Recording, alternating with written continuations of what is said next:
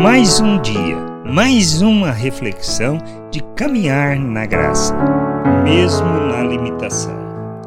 Assim como Pedro confessa ao Senhor no Evangelho de João, no capítulo 21, do versículo 15 ao 17, diante do que lhe é ordenado ou solicitado, Pedro revela sua limitação três vezes, como podemos ler.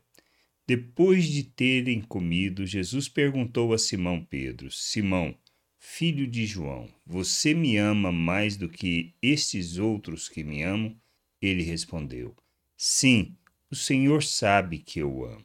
Jesus lhe disse: Apacente os meus cordeiros. Jesus perguntou pela segunda vez: Simão, filho de João, você me ama? Ele respondeu: Sim, o Senhor sabe que eu amo. Jesus lhe disse: Pastorei as minhas ovelhas. Pela terceira vez, Jesus lhe perguntou: Simão, filho de João, você me ama? Pedro ficou triste por Jesus ter perguntado pela terceira vez: Você me ama? E respondeu: O Senhor sabe todas as coisas, sabe que eu o amo. Jesus lhe disse: Apacente as minhas ovelhas. Pedro, diante de sua traição, compreendeu que tinha limitado, tinha que era limitado, que não tinha todo aquilo que imaginava ou pensava quanto a amar o Senhor.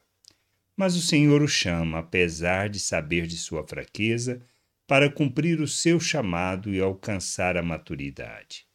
Há uma jornada longa entre o apóstolo que negou o Senhor e o que podemos ler sobre o entendimento e a caminhada que teve, levando-o à maturidade revelada em suas cartas.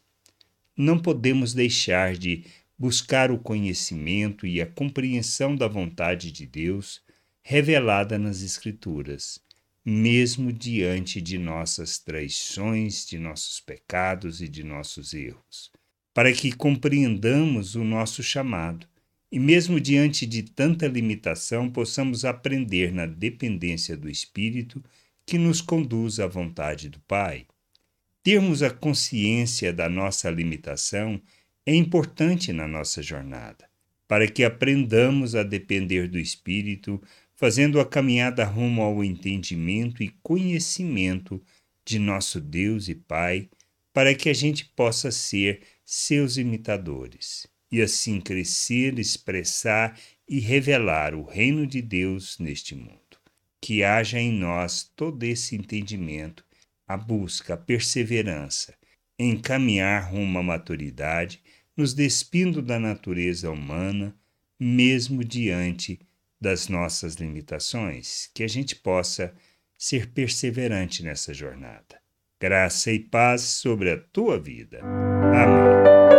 Você acabou de ouvir uma reflexão de caminhar na graça.